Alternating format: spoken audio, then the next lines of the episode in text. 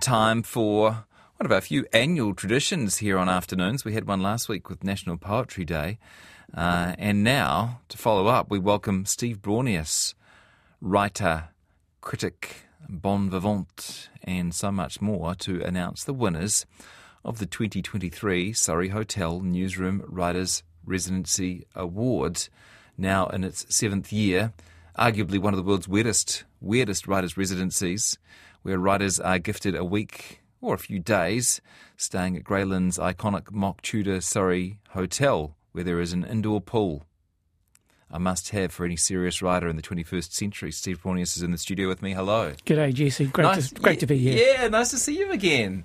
Um, okay, for people who are approaching this for the first time, what is this residency all about and why do you do it? Yes, well, I have no argument uh, that it is one of the world's strangest uh, residencies for writers. Uh, a number of years ago, I checked myself into this hotel to work on a book which became the scene of the crime. I think I stayed there for three nights and I wrote day and night. Wrote about 10,000 words, I think. And it was a really fabulous experience. It was a great opportunity to ignore the world and to do the one thing that you want to do, which is write. Mm-hmm. I subsequently thought that would be a great uh, thing for other writers to experience. And so I approached the hotel management and said, Can we create a writer's residency award? Can writers stay uh, here for up to a week? And they uh, very generously saw merit in that. And yeah, it's been running for seven years. And in the past couple of years, it's had the additional boost of some considerable uh, loot uh, from our patron, Dick Frizzell the uh, painter turned writer or writer turned painter, painter, and he's put up five thousand dollars. Wow, that's fantastic! Yeah, good. He's so Dick. generous. I often get an email from uh, Dick on some subject or another. Very generous man. Yes, yes, that sums him up. He wanted to do some good for creatives, and he uh, he liked the idea of people staying in this mock Tudor folly to try and create a masterpiece. Yeah. And um, I may have made this observation before, but um, I mean, you may be able to think of more beautiful places to have a writer's residency, and there mm. probably are writer's residencies in some of the most beautiful places in the world. But arguably, if you're trying to write, beauty is your enemy. Yes, that's right. And and I mean, what do you think of when you think of a uh, of a hotel, Jesse? What do you think of? What do you, how do you approach them? Uh, I think of quiet and solace, alone time. Yes, yes. All quite useful to a writer. Yes, they're very good. That's that's, that's correct. There's I mean, also the romantic, you know, the Edward Hopper-esque sort of romanticism of the anonymity of a hotel. I think. Yes, well, I mean, what you're getting at, I think, is that you're describing hotels uh, really quite like airports. They're mm-hmm. liminal spaces. They're they're waiting rooms. They're abstract, and um, they really suit writing, you know, because they're, they're, they're, waiting rooms, I guess. And have you have you heard that great uh, Quentin Crisp story about waiting? Oh, go on. Um, Quentin Crisp, as you know, is one of the great literary wits of the last century, and in his great memoir, The Naked Civil Servant, he describes his poor days in London, living in a bedsit and trying to write. And he describes how his landlady pays him visits and she will announce to him in one word what he is doing for his benefit. so if he is making dinner, she will come in and look at him and say, cooking. if she finds him with a book, she will look at him and announce, reading. One day she came in and he was at his writing desk and she looked at him and she said, waiting.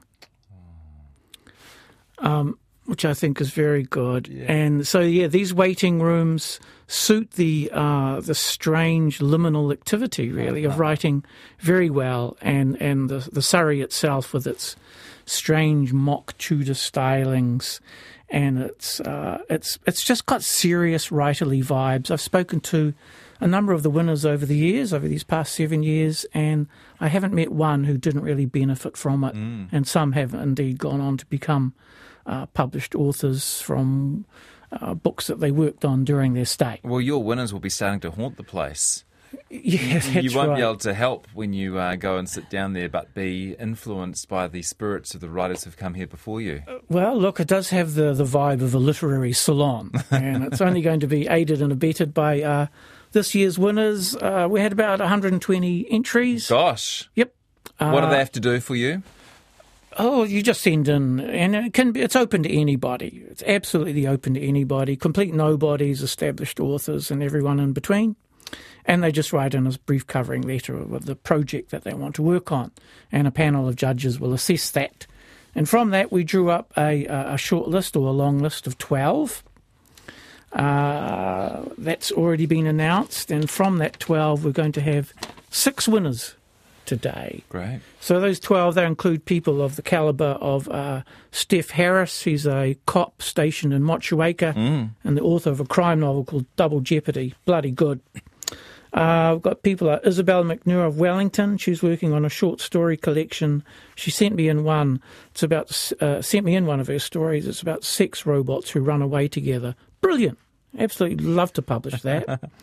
And uh, then there's Craig Cliff of Dunedin. He's he's a very well known writer. He's the author of two novels.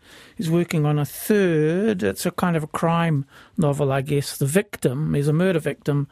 He is killed at the time and during the 2022 anti mandate protests at Parliament. Very clever fellow, Cliff. And he's from Dunedin.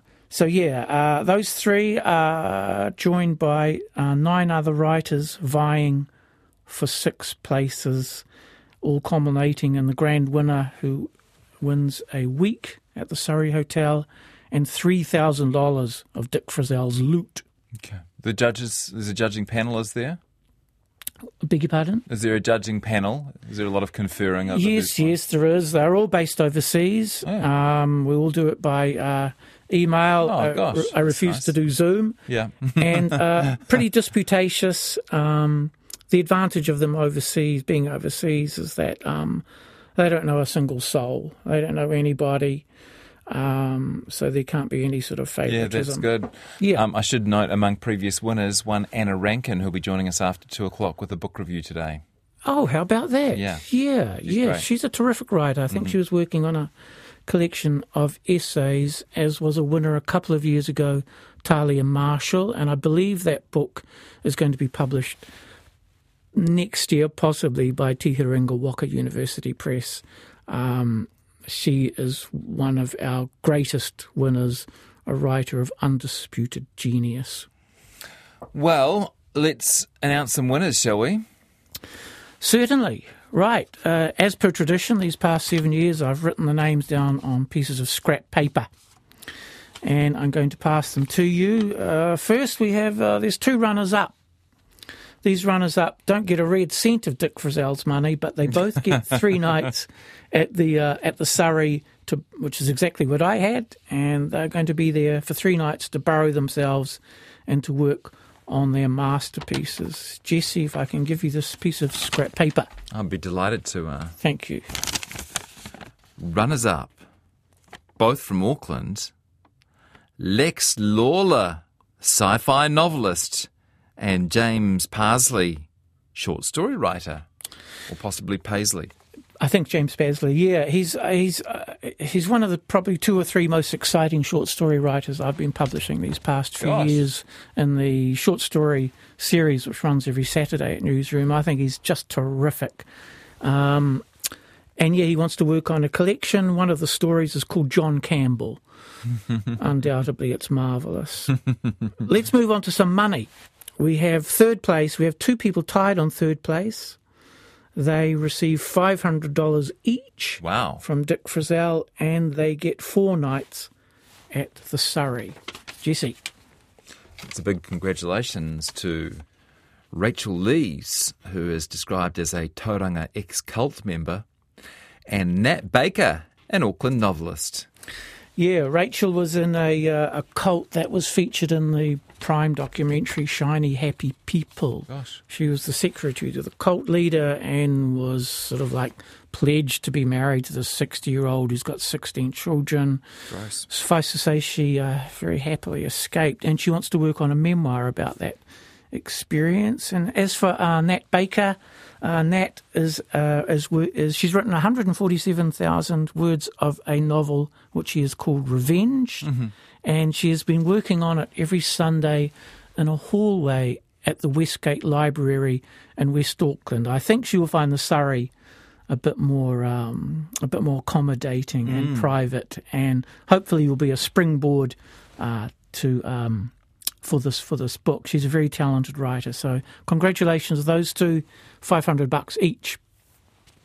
Gosh, it's going to be hard to get a room at the uh, Surrey Hotel. Yeah, next little while. okay, we come to uh, we come to second place. Second place receives five nights at the Surrey Hotel and a thousand bucks. Do you see the scrap paper. They each get their own room, don't they? It's not all this one one big room. No, it's not a commune. Yeah, great. Very good news for the ex-cult member Miro Bilbrough, a Kiwi novelist living in Sydney. Controversial. Yes. Yes, she's the author of an acclaimed book called In the Time of the Manaroans. It was published, I think, 2020 by Te Herenga Waka University Press. It's a memoir about her uh, teenage years essentially living on a commune in the Marlborough Sounds with her father, uh, the late Norman Bilbrough, one of our best short story writers. And she has written with terrific delicacy and feeling about that peculiar experience. It's such a beautiful book. And she's now working on a novel. I think she's called it Spring Ephemeral it's about a love affair between an older woman and a younger man. And I think she's uh, towards finishing it. So uh, hopefully, when she flies over from uh, Australia to be uh, the guest at the Surrey, she can make some good progress yeah, on that. Okay. So yeah, thousand bucks in five nights to Miro. Oh, she'll more than break even on that flight. That's fantastic. And uh, so, yeah, uh, just remains to be to uh, for you to announce the, the grand winner. The grand winner wins three thousand dollars from the pocket of Dick Frizzell, seven nights at the Surrey Hotel, and that will include, of course, a free Sunday roast. I'm not sure if this person is a vegetarian or not. Mm. Maybe they could just have more peas, potatoes, and gravy. Yeah. Uh, I think this person is a seriously good writer and uh, thoroughly deserves to win this award and to join the, the pantheon of past grand winners of the Surrey Hotel Writers Residency Award in association with Dick Frizzell and Newsroom, the scrap paper. Thank you. Well, it's a pathway to fame based on the uh, names of the other winners. And uh, remember this name Emma Ling Sydenham of Wellington. Congratulations, Emma.